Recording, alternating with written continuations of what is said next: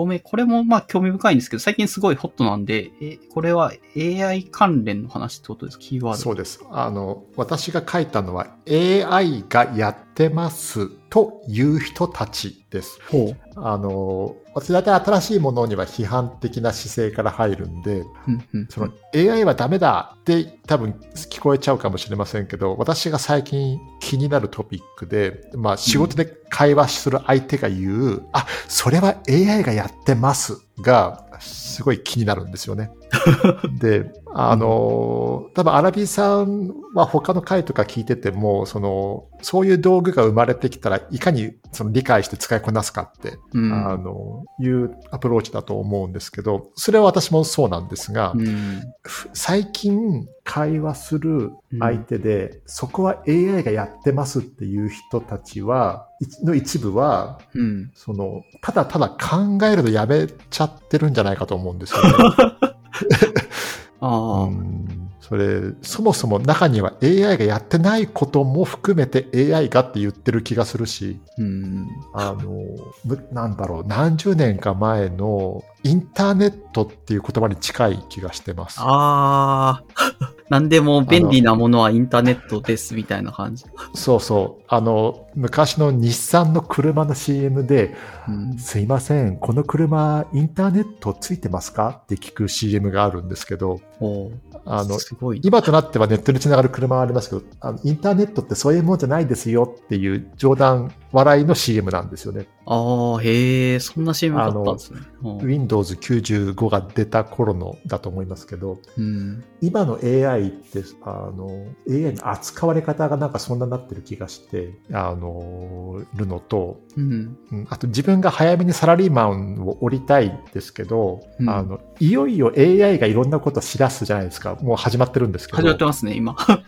うんあの、議事録は AI が予約したりするし、うん。あの、コーディングも、プログラマーのプログラムも、はいはいこんなことしたいんだけどっていうと、うんコードができてくるじゃないですか。そうですね。はい。なってます、で今。画像、あの、動画もフェイク動画、その、うん。岸田総理が変なこと言ってるフェイク動画とかあるじゃないですか。うん。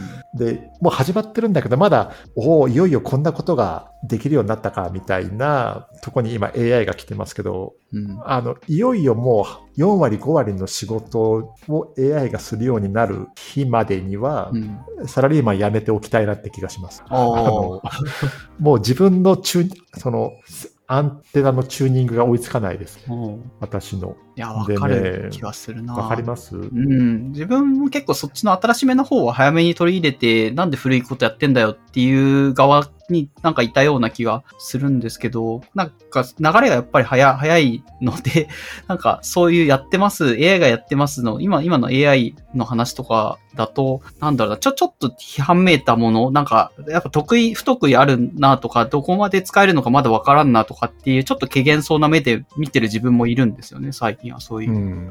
そう。でね、うんこないだ仕事で行った展示会で、うんその、ドイツにシーメンスって会社ありますね。あーのはいありますね何でもやってるシーメンス。うん、何でもやってますね、シーメンス。うん、シーメンスのブースに行っていろいろ話を聞いた時のその説明員が、うんなんと AI がこれをやってくれますって言うんですよ。おう言いそ 言いそうでしょ？いいオートメーションでおう。うん。すで、まさにそういう分野私がやってるから、おそれは素晴らしいですねと。うんえっ、と、その AI はどういう理屈で判断してるんですか？うん。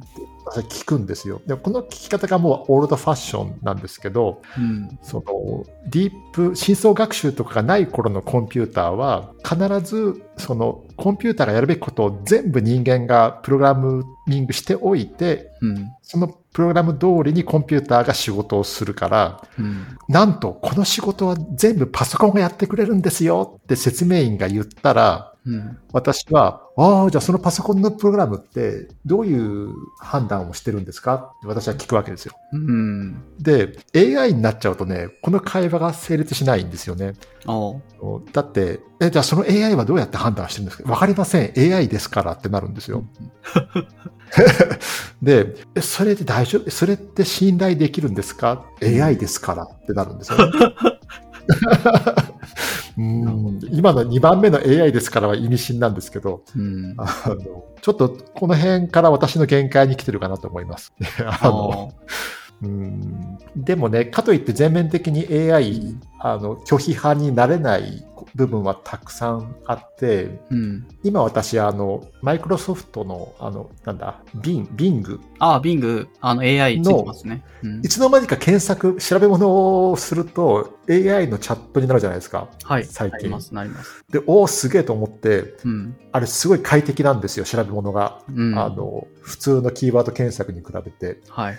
で、おすげえと思うし、もうずっと思ってるのは、その、Bing にしてもチャットなんとかにしても、うん。その出てくる日本語に、日本語の文法ミスがない。ええあ、そんなとこチェックしてるんです。なるほうん。私も日本語読むと文法チェックする病気ですから、私。あど。の、で、英語のチャットなんとかとかも、うん。英語の文法の間違いがないですよね。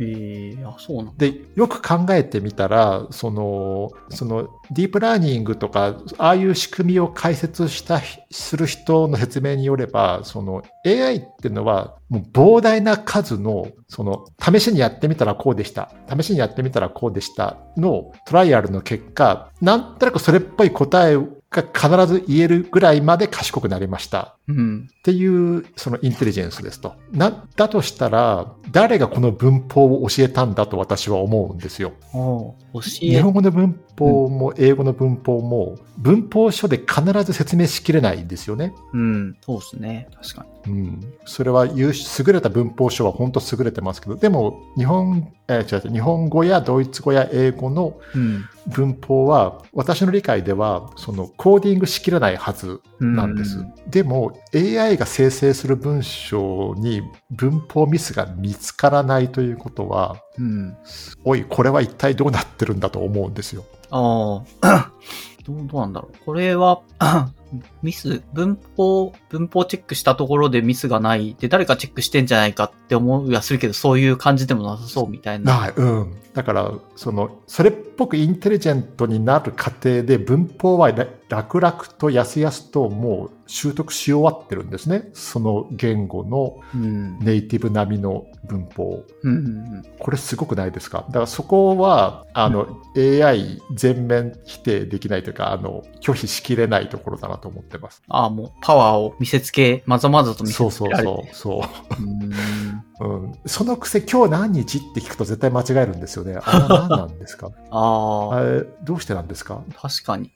どうなんだろうな。うんなんか得意ジャンルと不得意ジャンルがありそうな気をしていて、えっと、今日何日で、か彼らが学習されてるデータの中に今日何日って情報がないし、なんか過去の情報からしか学習してないって考えると、多分2023年の4月までのデータしかない人が2023年の11月に今日何日って聞かれても答えられないとかっていうのもあんのどうなんだまあ、多分そうなんでしょうけど、うん。でももう、それこそ100年近く前のプログラムだって、その OS のどっかに、あるいはそのシステムのどっかにクロックを持っておいて、カレンダーとクロックを持っておいて、その関数で呼び出せばその数値は得られますよね。うん。で、その AI を仕込む人、なんでそこはやらないのかなと思うんですよね。ああ、なんかですよね。ポリシーに反しそうな気はしますけどね。基本データから全部情報取ってくるんだの中に勝手に時間の情報だけは、あの、インターネットのその電波時計みたいな情報からこう取ってきてるとかだと、そこだけ if 文書かなきゃいけないんで、多分それはやんないそうそうスタンスやらないですね。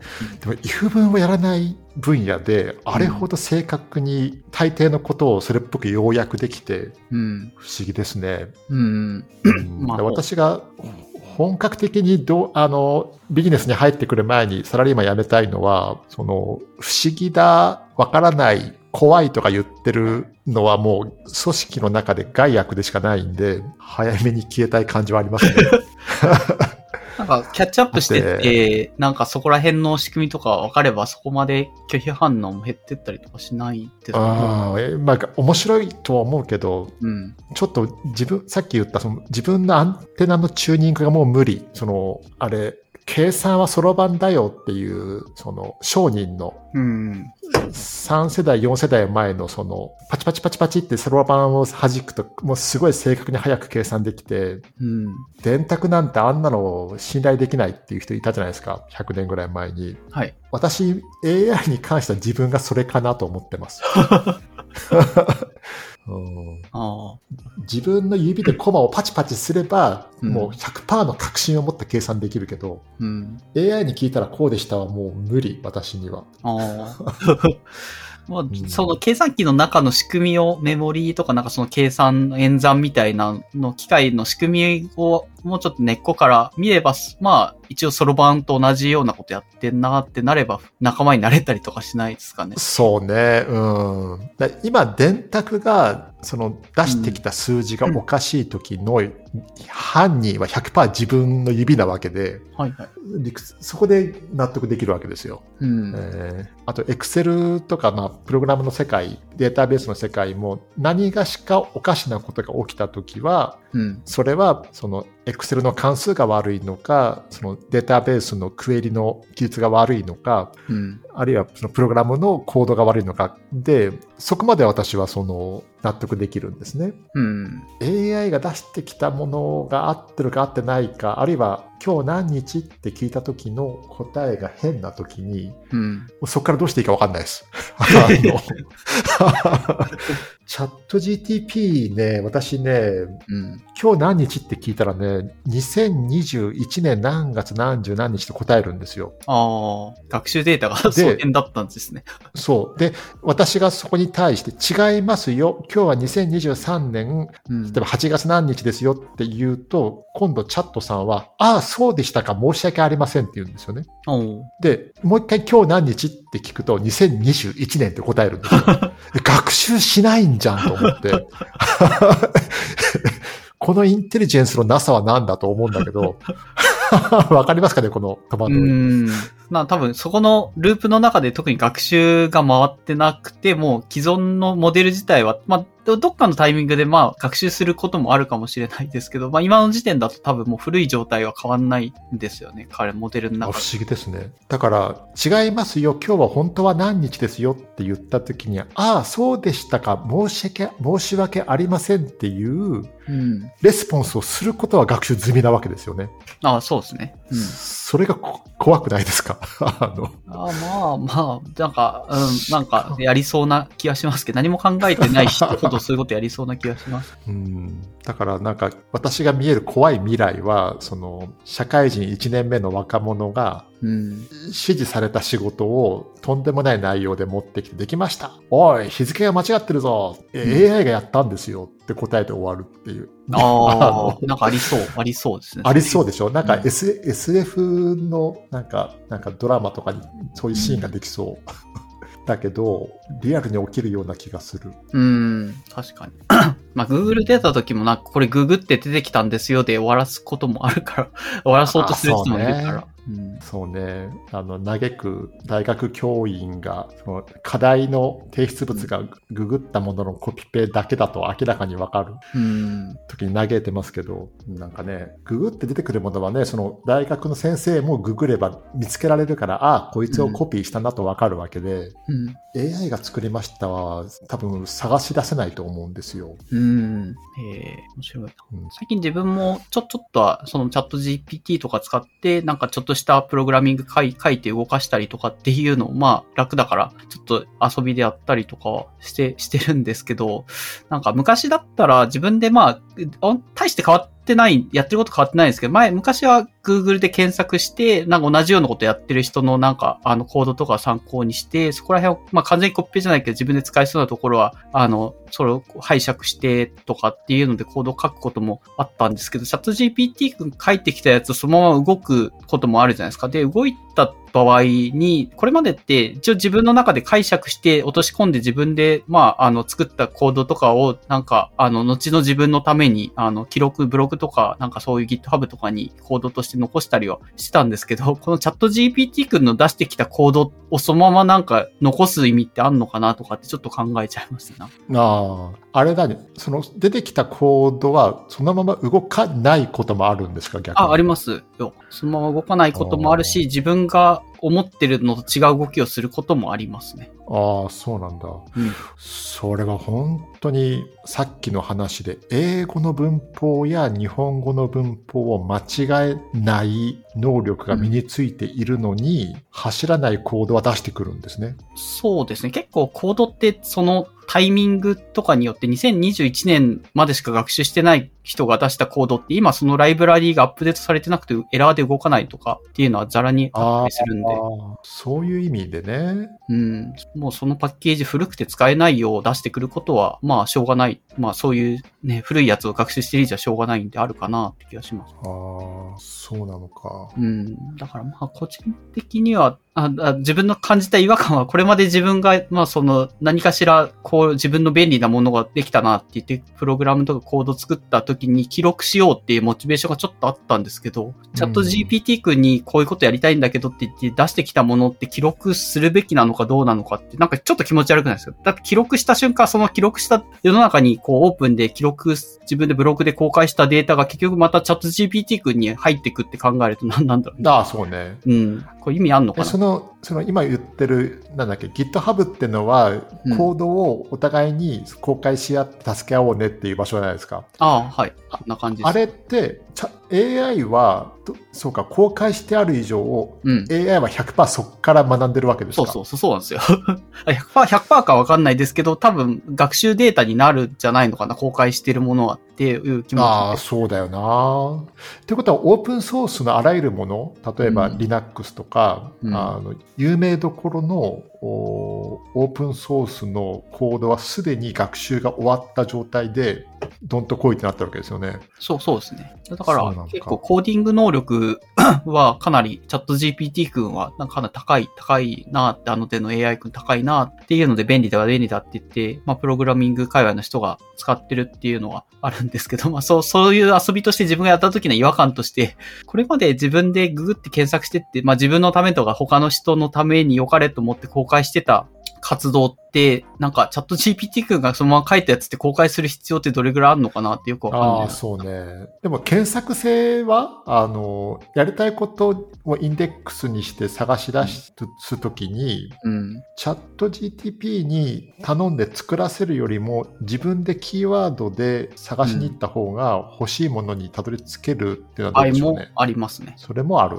うんのかな。うん。まあ、いや、それは公開した方がいいですよ、アラビーさん。あの、あそうなんだその価値は絶対あると思う。ああ、そう、そうなんですよね。なんかやりたいことって言っても、チャット GPT 君が考えたやりたいことだって、そこだけはさすがにもうオリジナル自分の欲望をぶつけてる感じなんで、これがやりたいんやを結構忠実にぶつけたらちゃんと動くも出てききていて、その欲望を出してる人って多分ググっても出てこないから、まあ自分しか多分このやりたいコードって出す、出すことできないはずだとは思ってはいたりはする。そうそう。うん、そう思う。あの、結局、私が慣れてる言語の世界だって、うん。その、DeepL を使えばかなりそれっぽい翻訳はできますと。うんでも、辞書を使って言いたいことを3回4回引くことで得られるうん。うん。文章はやっぱりね、AI には得られない。AI1 回問い合わせでは得られないし、うん。あの、まあ、DeepL レベルですけど、うん。出てきた翻訳がちょっと違うなと思った時に、うん。ちょっと違うんだけどっていう声かけは DeepL は聞いてくれないですよね。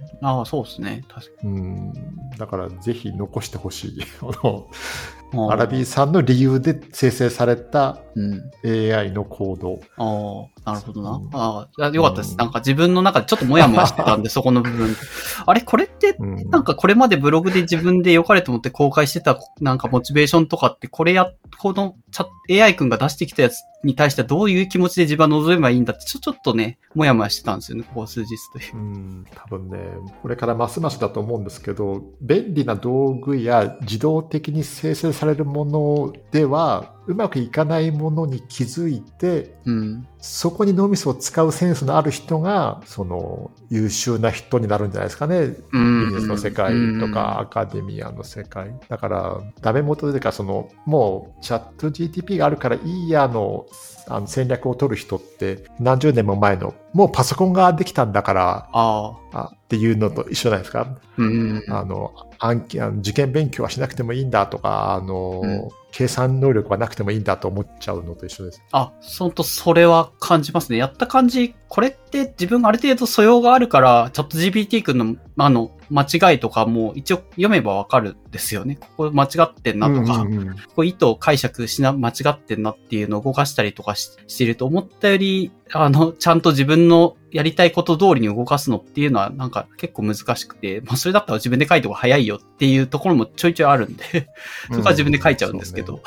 だから、プログラマーの価値とか、そのコーディングできる能力の価値はなくなるんじゃなくて、全然仕事なくならないんじゃないのかな。むしろ価値上がるんじゃないかなと思ったりしてますね。あ、よかったよかった。私はそう思ってますんで、うん。あの、アラビーさんも同じところにいいらっしゃってはい嬉しい、ではいす。、同じです。はい。まあ、あまあでもいいなと思うのは、これまで、あの、ちょっとその技術的な細かいこと自体が壁になってやりたいことができなかった人も、そういう道具を使うと羽ばたけるようになったっていうところではいいなと思いますね。プログラミングできる人だけの特権じゃなくなったっていうのはすごいいいな。ああ、そうね。特にコーディングは敷居が高いですからね。うん。その、開発環境の構築とか、その、初手ですごくうん難しくなっちゃって、そうですね。できないですからね。うん。そう。だそういうのも、あ戸惑ったら聞くと、かなり丁寧に第一段階でこういうのをインストールして、こういう風にそうそうそう動かすとかまで全部教えてくれるんで、絶対そっちの方がいいじゃないですか、別に。なんか、あの、プログラミングギークの人だけができるんだぜとかって選ぶ理由は全然ないとは思ってたんで、昔から。うん、そうですね。はい。すいません。なんかちょっとやってますの、横道にはそれてたけど、まあ、元いやいや、でも、この話、すごく良かったです。話できて。ああありがとうございます。はい。最後、コンテンツのところをちょっと、あの、これ、そうですね。まあ、いいのかな？さ。らっといきましょう。まあ、はい前もこんな感じでコンテンツはさらっとやった気がします。そうですね。うん。えー今、今ノート見てます。はい。えーあ本漫画。漫画。うん。これはね、本当困ったんですが、え2つ書きましたお。えっ、と、短編集なんですが、えーとっておき名短編。うん。うんえー編者は、えー北村薫と宮部みゆき。えーで、まあ、これは短編を読むのにいいんで、これだけでおすすめなんですが、うんえっ、と、その中に選ばれていたもので、えーその一つ、えー村上博美さんという人の書いた、うんうん。えー運命の恋人という短編があるんですね。うん。えーおすすめです。えーでこれない、こんな内容でっていうとネタバレになるんであれですけど、うん。えーなんでおすすめかというと、えー私がもうここ何年もうん。小説を読んでなかったんですよ。おう。でね、何回か読みかけた小説を途中でやめたことがあって、あ、自分はもう昔のように、その、たくさん本を読むことができなくなっちゃったんだと。うん。えーそれはその、読むエネルギーってよりもその、感受性の話で、うん。小説ってぐーっと入り込んじゃったらもう一冊一気に読んじゃうじゃないですか。ああ、わかります。推理小説でも SF でも恋愛小説でも。私入り込むってことがもうずっとなくて、うん。自分はもう小説読むアンテナが折れちゃったんだと思ってたんですが、このお村上博美さんの運命の恋人を読んだ時に、うん。あの、ちょっと入り込んだんですね。おおいいじゃないですか。何が違ったそう、だか、ら、うん。何が違ったんでしょうね。あの、なんだろう。気づい、なんかね、本を読んだ時の、昔だったらドキドキワクワクしたそのスイッチがまだ自分の中にあると気づいたんですよね。で、うーん、読ん、うん文、文芸？文芸って言いましたっけ？文芸。うん。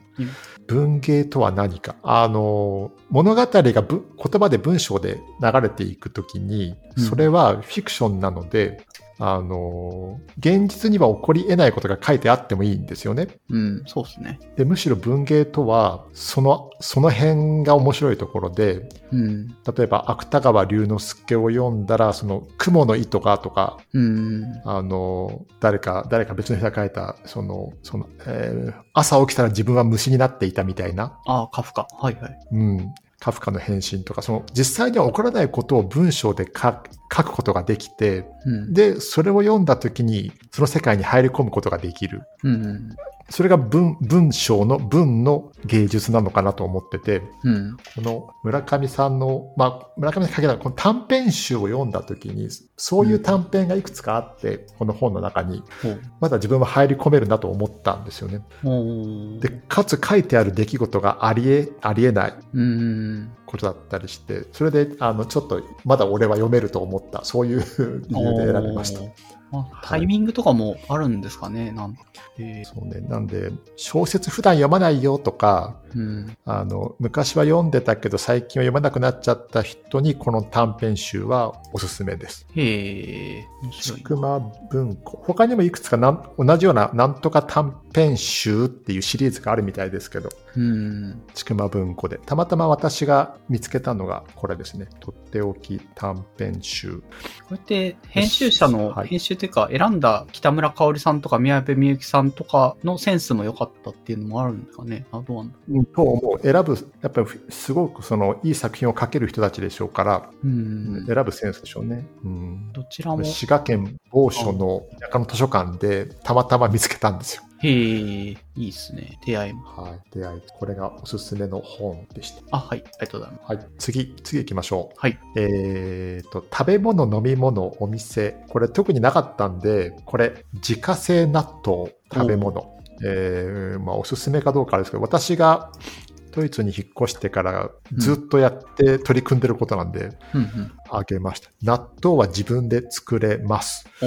えーしかも、極めていくと、えっ、と、大豆だけで、その、菌、納豆菌を買うっていう手もあるし、うん。あの、市販の納豆を買ってきて、ちょっとそれをこうんう、お湯で溶いて混ぜてっていう手もあるんだけど、極まれば、それすらなしで、大豆だけ買ってきて、発酵さそせる。の辺にうん。たまたま落っこってる葉っぱでも納豆菌はそこにあるので納豆は作れるらしいです。あ、そうなんですね。へえ、それ知らなかったな、は最後の。ほにゃらら、うん。なんとか納豆キナーゼって、あの、納豆ができる菌の種類2つか3つあるらしいんですが、うん。自然界のあま、そこら中に存在してて、うん、うん。その地面に落っこってる枯れた、枯れ草枯れ葉、好。うん、うん。スーパーで売ってるほぼ全ての葉っぱものには納豆菌がついてるんですよ。へえ。で、なんと、沸騰したお湯で、その、その、葉っぱとか藁とか、はなんか、そういうものを、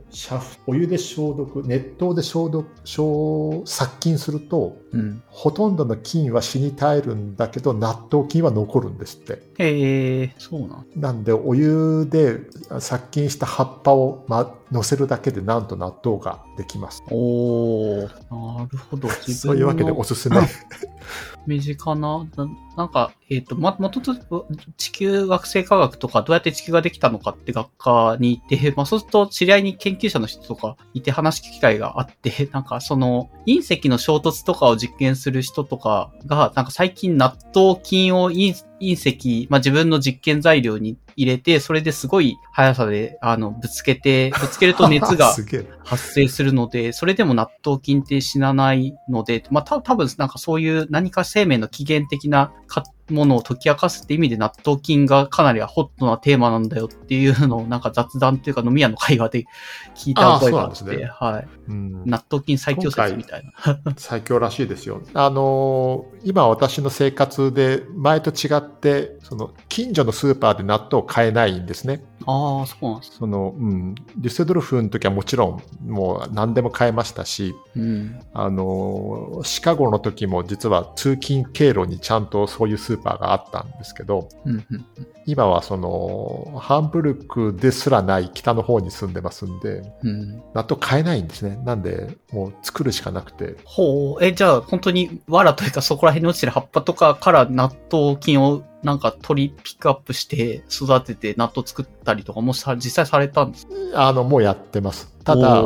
これ、おすすめです。皆さんやってみましょうって言うんですけど、私はうまくできてないです。おー。なので、あの、誰か私より上手い人にその ノウハウを、あの、構築してもらって、あの、伝授してほしいです。具体一的にどう人も、どうやってうまくいってない美味しくないってことですか？うん、味が美味しくない。ああ、どんな味なんですか、薄い。うん、納豆の味ではないって感じ。ああ、あったかいお豆の味。人私もお手本、うん。あの、先生がすでにいるんですけども、私には。うんえーあのフォロワーさんでアラビーさんとも一緒にあの、うんお酒飲んだこともある、えー方に、えー作り方のメモはもらってるんですよ。で、その方が作った納豆もあのいただいたことがあって、それは美味しかったんですけども。再現できないんですね。なんで、誰かやってほしい。え、その人に聞くのが一番早いんじゃないですか？それさ、うん、でもね、メモもらってるし、その通りには何度もやってみたんですよ。再現できないんだけど、って再聞いて現みて。うん。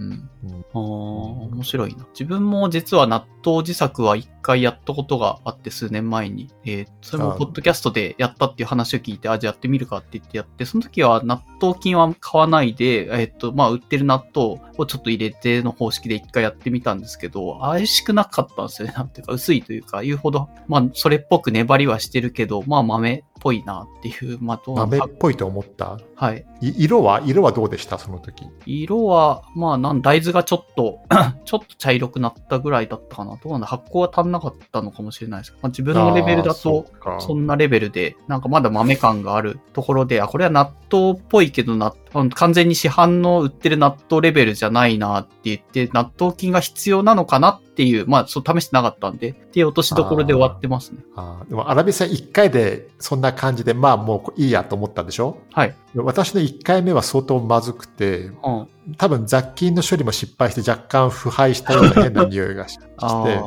でも、じゃあいいや、買ったものでってわけにいかないんで。多分もう累計20回以上はやってますよ。めちゃめちゃトライして 自分は一回やって、まあちょっと上品な納豆っぽい何か、まあ、まあものができたなぁで、本当の完全な納豆を作るのは、まあその、なんか納豆菌と呼ばれる、そういうなんか日本の水戸のなんとかさんが作った菌とか買わなきゃいけないのかなって思って、ちょっとそれ買うの高いからやめようって終わっちゃって。るんですかねああ、なるほどね。はい。まあ、そんなわけで私のおすすめコンテンツ、他にないんですいません。納豆の話でした。うん。うーんありがとうございます。はい。これ私たくさん書いてますけど、うんみんなこれ全部言ってるんでしたっけ、もしかしてこの中から何個かでよかったんですか？あ、えっ、と、まあピ、ピックアップしている人もいれば、まあ、ちょっと個人的な音楽関係のやつとか、なんかそういう、あの、さっき、コントラバスの話とかも出てはいたので、楽器系の話とか、まあ、ちょっと聞きたいっちゃ聞きたいなと思って、まあ、パパッとあ穴上げて紹介してくれてもいいのかなと思います。えっ、とね、あの、さらっといきましょう。音声コンテンツのおすすめは、えっ、と、ながら日経ポッドキャストです。知ってますか？いや、初めて聞きました。日経のポッドキャストですか、うん日経新聞の経済ニュースをそのピックアップして読んでくれるポッドキャストなんですが、うん。えー毎週曜日ごとに異なる人が読む係なんですが、うん。あ、ノート間違ってる。なノート曜日間違ってますが、えっ、と、日曜日担当の、えー萩原穂波さんにハマっておりまして。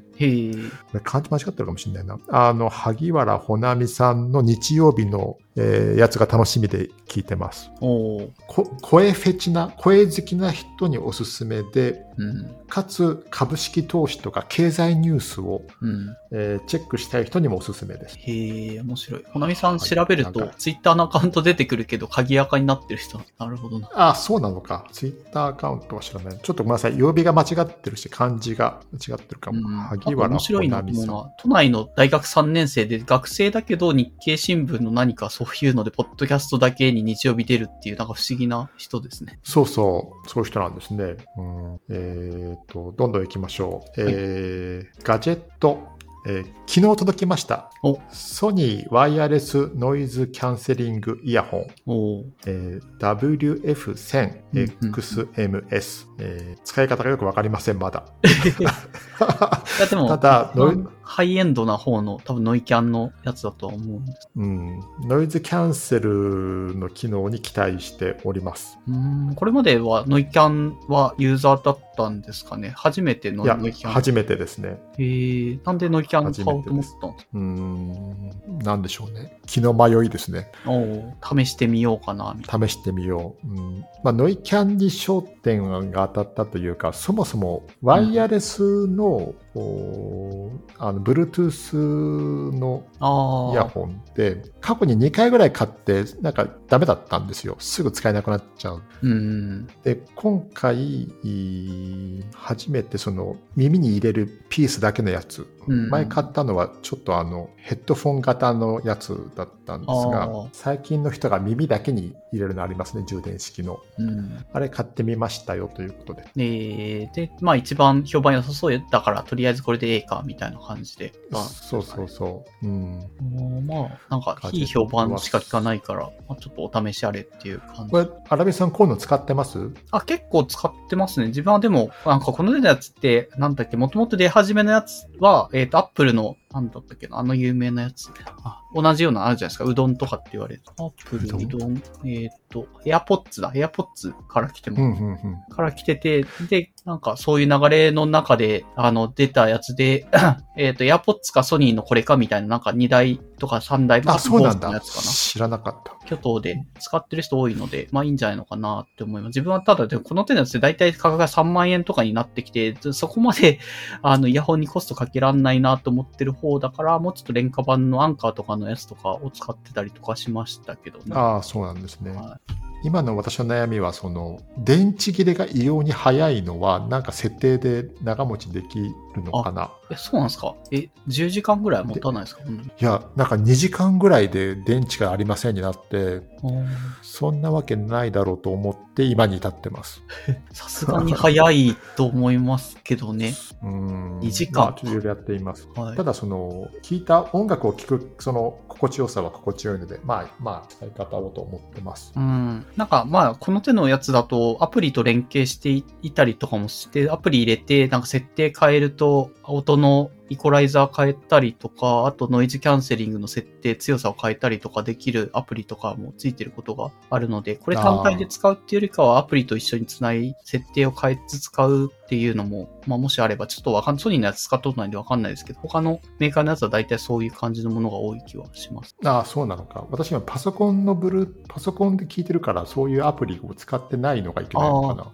なるほど。まあ、一回アプリ、スマホで入れて設定すれば、もしかしちょ、ちょっとわかんない。ソニーの性はありそうだけどなと思います。ううんん。まあ、それがガジェットの話はいですね。えー、動画。うん。この2つはかなりおすすめです。おあの、2つ書きましたけども、えー YouTube 動画で、えーどちらもそのギターレッスン動画なんですが、うん。ギターやりやりたい人、上手くなりたい人はぜひ、えーと思います。一つは、えーマルセロ・キムラという人の、ボサノバレッスンですね。私はこれでボサノバのギターのリズムをマスターしました。最近私ボサノバ弾けるようになりました。このおかげで。おーえー、わかりやすいっていう感じなの？いや、単に 私がもう大好きなのは、このマルセロ・キムラさんのうん。キャラがいいんですよ。キャラ、キャラ出てくるんですかこれ？キャラ、キャラがいいだけです。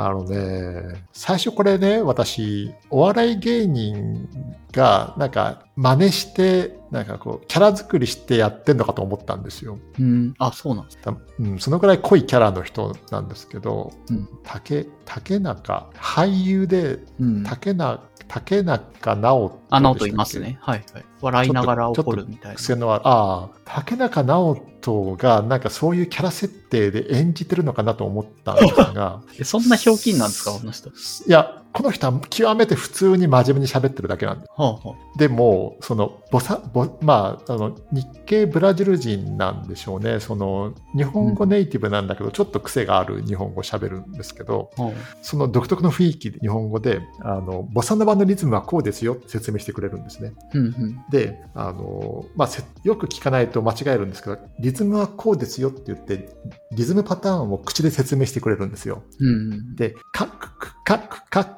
クカッククカってこう口でこう説うん。うん言ってくれて、楽譜が出てきて、うん、で、ギターはこうですってギター弾くんですけど、そのギターでやってくれるリズムとうん、カツツカツツが全然違うリズムなんですよ。間違ってんじゃないでですか。も で、この段階ですごいもう混乱して、あの、え、つまりどうすればいいのってなるんだけど、あの、どうもよく聞くと、うんうんそのパーカッションがこのリズムを刻みながら、ギターはこのリズムを弾くべしみたいな。そういうことなんですねなるほど。うんそれがね、伝わってこない動画なんですよ。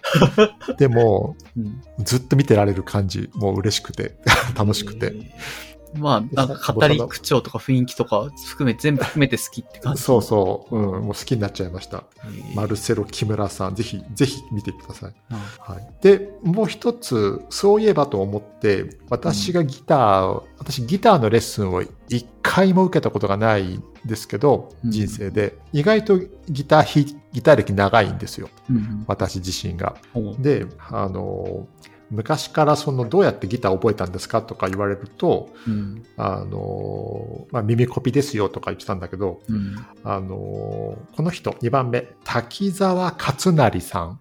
お家で簡単にできるギターレッスンっていう YouTube チャンネルがあるんですが、うんうん。あの、最近のちょっとしたその、叩く感じのギターとか、うん。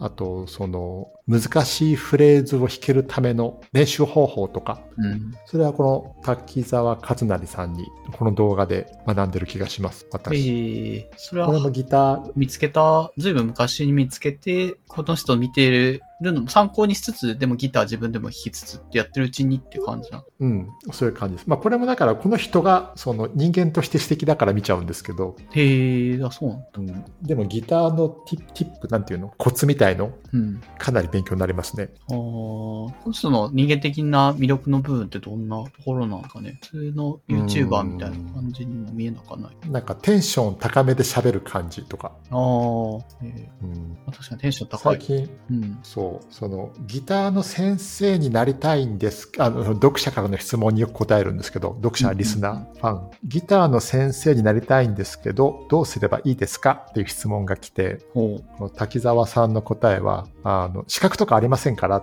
うん。今日から俺はギターの先生だぜ、イエイって言ったらあなたは先生です。そういう答えを。なるほど。そう、そういう、ね、答え方がいいんですよ。うん。滝ギター上手くなりたい人は滝沢勝成さんがおすすめです。はい、そうだな。はい。えー、あとはいいかな。ちょっとアプリゲームは飛ばしましょう。これ全部言わなきゃいけないと思って書いたけど、あまり無理やり言った感じがあります。あ、そうですか。個人的にちょっと気になったのは、えっ、と、ゲームのフォートナイトや、やったことある、自分はやったことないけど、まあ、どんなゲームかは知っていて、FPS の、まあ、その 銃の撃ち合いゲームで、小学生とかに人気で、まあ、世界的にすごい人気なゲームだっていうのは知ってはいて、あそれの、なんかやるのをやめた理由っぽいのが、なえ、これ、それなのっていうのちょっと。それなの。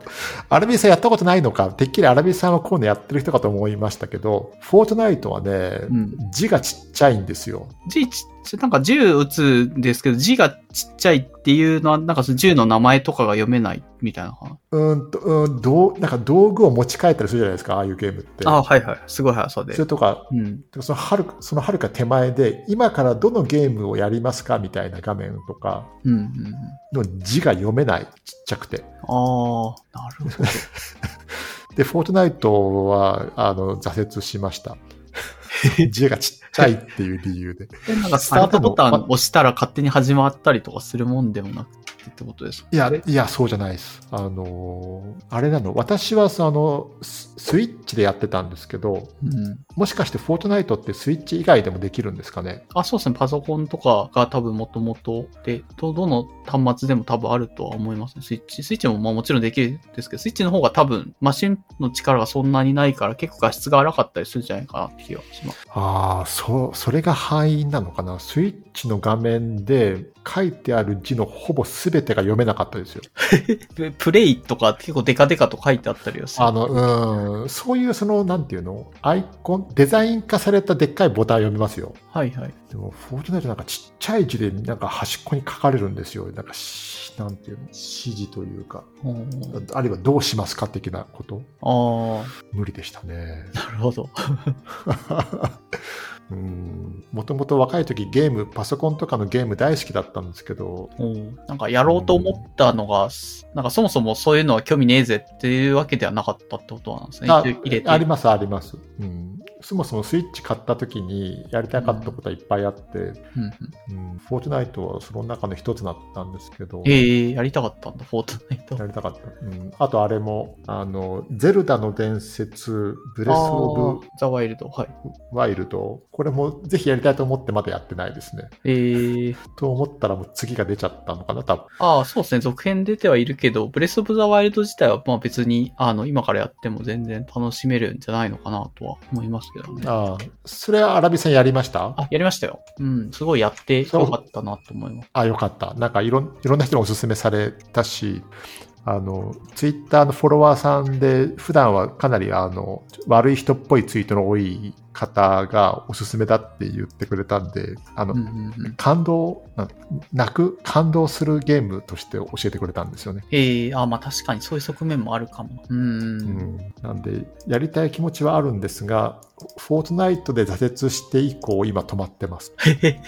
いやー、うんなんかもったいない気はしますけどね。フォートナイトは無料ゲーだからそんなに、まあ、あの、なんか作り込まなくて、やりたいやつだけやればいいじゃんっていうのはわかるんですけど、ゼルゼルダはやっぱり、任天堂が本当に満を持して開発して、多分、これまでのゼルダの概念を全部ぶち壊してやるぞって言って作ったやつで、やっぱスイッチが一番売れてる、あ売れ、売れた理由の一つになったゲームなので、多分、ここ数年の中だと、なんかゲームの中で一番いい、すごいゲームじゃないかって言われているあやっぱそうなんだ。ああー、もう絶賛されてますね。そうですね。そうなのか。自分もツイッチで本当に多分10年ぶりぐらいにゲームを再開した時に初めて買ったのはゼルダで、あ、こんなゲーム面白くなってんだっていうので、もまたゲームやり始めたきっかけがこれだったと思おお、そうなんだ。やっぱりこれやるしかないですね。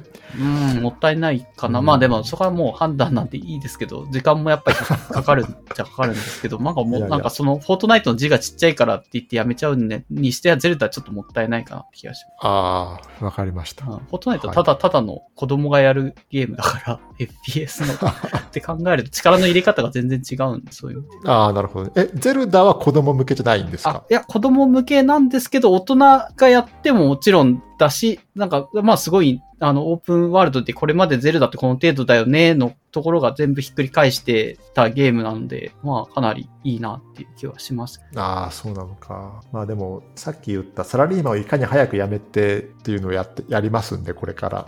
サラリーマン辞めたら持ち時間にいくらでも組み込めますからね、ゲームの時間はね。いや、まあそういうのもありっちゃありですよね。うん。まあ自分ははい 全然あファイヤーしてないけど、まあゲームは勝手に時間組み込んでやってはいるからな。ああ、なるほどね。はい。はい最近のおすすめ、えーこれ最後にしましょうか。お米はトルコスーパーで、えーえー海外在住の人に向けてはあの喋ってますけど、あのずっと自分が海外に住んでる時にお米はそのアジアショップであのそれ用のお米を買ってきたんですが、うん。今回のドイツ引っ越しでの発見でトルコスーパーさえ見つければ、まあ、トルコトルコのものさえ買えればうん。お米はいいのがあるじゃんとトルコ米？がが正解だった。うん、日本と同じ満足感が得られます。へえ、あ、そうなの。パサついたりとか、そういうのも、まあ、タイ米みたいな雰囲気もなく、本当に美味しいお米がトルコのお米買える。うん、そう。あの、まあ、お米の種類によるんで、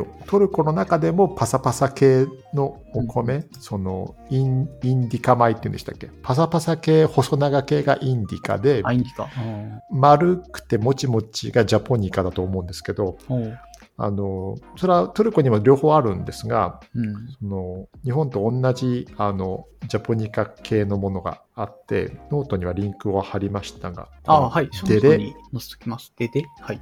デレバルドライス。これが海外在住の人たちにおすすめです。安いです。あ何ユーロ？えっ、と、今数字で言えませんけど、あの、今私、あの、ドイツの普通のスーパーで、うん。あれも買える、買ってるんですよ。あの、リゾット用ライス。ああ。それが結局ほとんど日本と同じようなお米なんで、うんうん。リゾット用ライスに比べて、このトルコのデレナンとかは、4分の3ぐらい、4, 4分の3か3分の2か、劇的に安いです。ええあそうなんじゃあ、買うんだったらこっちの、まあ、ちょっと今、アマゾンのページだとカレント、あんまあ、売り切れちゃってるっぽいけどもっていう感じ。うん、そうそう。だから、いや、トルコ料理、トルコスーパーがないよって人もいるかもしれないけど、でも、うんあれですね、例えば、松竹の通販とかで買うよりはずっといいですよ。おーうんな。るほど。はい。ありがとうございます。以上、はい、おすすめコンテンツいろいろでした。はい。ありがとうございます。あ最後、えっ、と、宣伝、アナウンス。まあ、前回宣伝だと多分、もうこの、さまあ、ちょっと飛ばしちゃったけど、アプリで新しい7のところもちょっと気にはなってて、新しくなったんだっていうのをこれで初めて知った感じはあるんで。そうそうそう。あの、宣伝内容が、あの、白身さんの伴奏っていうのは実は前回と同じなんですけど、うん、うん。あの、私の音楽活動の一部は白身っていう名前でやってるんですね。で、キャラ設定は本当はマークさんと白身さんは別人なんですが、うん、うん。えーまあそれは設定です。あの、はいはい隠してもいないです。設定、設定としては別キャラなんですけど、その白身さんの伴奏は、あの、7で、あの、主に上げてるんですが、うん、うん。えー今回もそれが、えー宣伝内容なんで、7をやってる人は7でえー白身を探してほしいし、うんうんあと、新しい7っていうのが、その、出たんですよ。新しい。でうんはい。これね、結局ね、その、7っていう会社が、うん。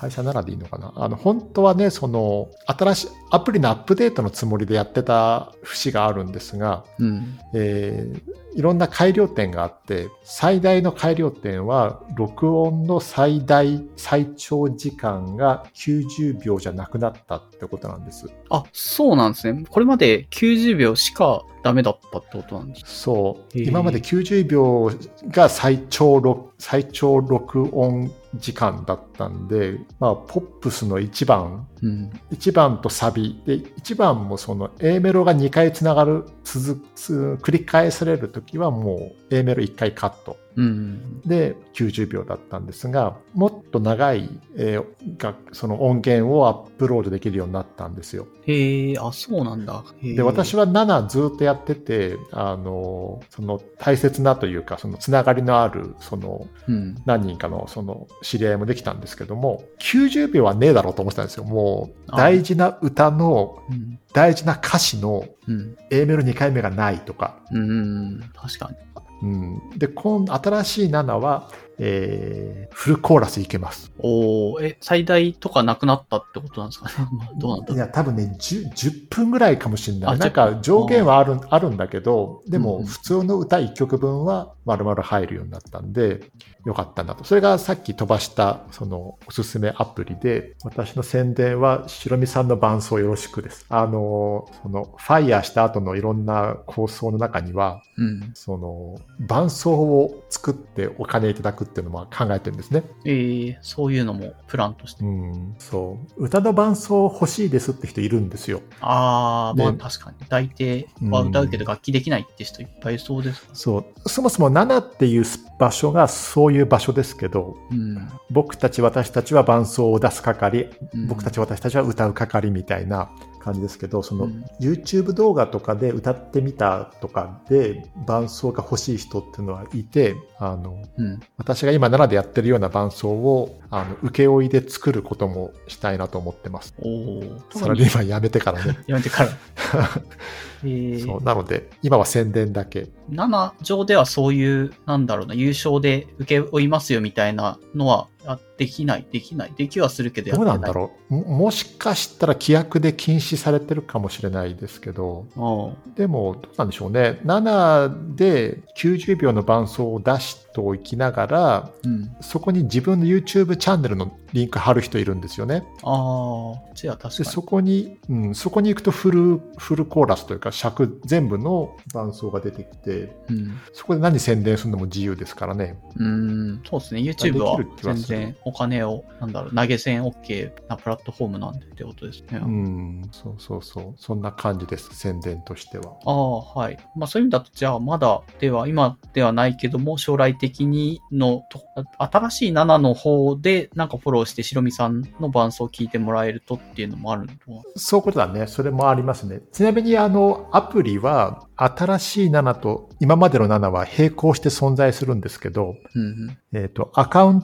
トはど個別じゃないです。うん。同じアカウント。同じアカウントで、新しい7を起動すると、うん。長い尺の曲をアップロードできる、あるいはライブで録音できて、うんうん。従来の古い方の7は同じアカウントでログインして90秒までしか録音できないって感じ。あ、なるほど。聞く分にはどっちも聞けはするって感じなんですかね。古い方の7だと、新しい7のポスター聞けないとかっていう縛りがあったりするのかなとかっては、じ実はないんですよ。あ、ないですね。あのへ、メモリ振り切れて90秒過ぎた後も音だけ続くっていう変なそんな感じなんだ。うん。なんで、アプリは気にせず、まあ、白身さんを探していただければと。思います。ありがとうございます。はいぜひ、白身さんを、はい、フォローして、えっ、と、まあ、白身さんをよろしく、別人キャラなんで、白身さんをよろしくお願いします。はい、お願いします。えー、はい白身さんは歌う人が白身さんなんでしたっけって、ちょっと今聞きながら、この、えっ、とね、あえっ、とね、白身さんの仲間に、君さんって人がいて、君さんが歌うこともあるし、話がややこしいですね。白身さんは何してるんですかっていう、マークさんは伴奏してるから楽器弾いてるのはわかるけど、白身さんって何してんだろうなと。白身さんこそが伴奏をやってる人で、ああ、マークさんはじゃあえ存在しないってことなんですか、七条。その世界ではね、白身さんの同居人らしい立ち位置で、白身さんが伴奏を作るときに、うん。その下地となるベースだけ弾いてたり、うんうん。あ、下地となるピアノだけを弾くキャラがマークさんなんですけど、あ、なるほどな。アイコンはだからツイッターの同じアイコンなんですよ。あれ？だけど白身さんは卵の白身のアイコンなんですけど、うん。えっ、と、実はそのマークさんは白身さんの後ろに現れるときは芸名を使ってて、うん。それは君さんなんですね。わかりにくいですね。そうなんですね。えーっと、だらそういうことか。今日のは、そうそう。で今日の私は、あの、ツイッターのアカウント名でマークさんって呼ばれてるけど、うん。あの、7で私を知ってる人からすると、あの、どうも君さんが喋るらしいよってことになる。ああ、なるほど、なるほど。じゃあ、特に7の世界で、マークさんは明示的には出てこないけども、君さんの本名、本名っていうかなんか裏の名前がマークさんだよ、みたいな感じか。そう、そういうや、そういうキャラ設定にしてま。わかりますした。3人いるわけではないってことですね。う。そう、そうです。2人、いつもこの二人だけど。うん。あ、すいません。前回もポッドキャストの最後にこういう説明をして、あの、多分最後まで聞く人は少ないかなと思って、うん。あの、